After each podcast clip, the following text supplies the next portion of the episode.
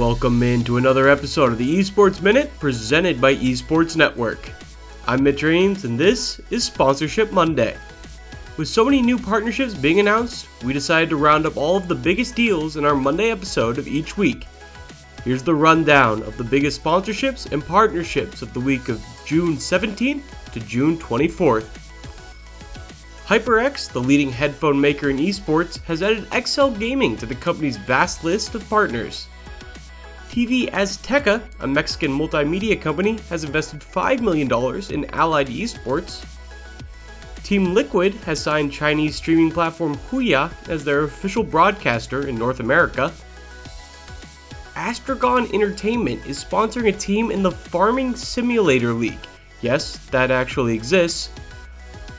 Fortnite streamer Ninja has signed a deal with Random House Publishing for a series of books increasing his personal brand. And finally, the biggest deal of the past week Twitch has acquired social networking site Bebo for $25 million, according to reports. That's all for this Sponsorship Monday episode of the Esports Minute.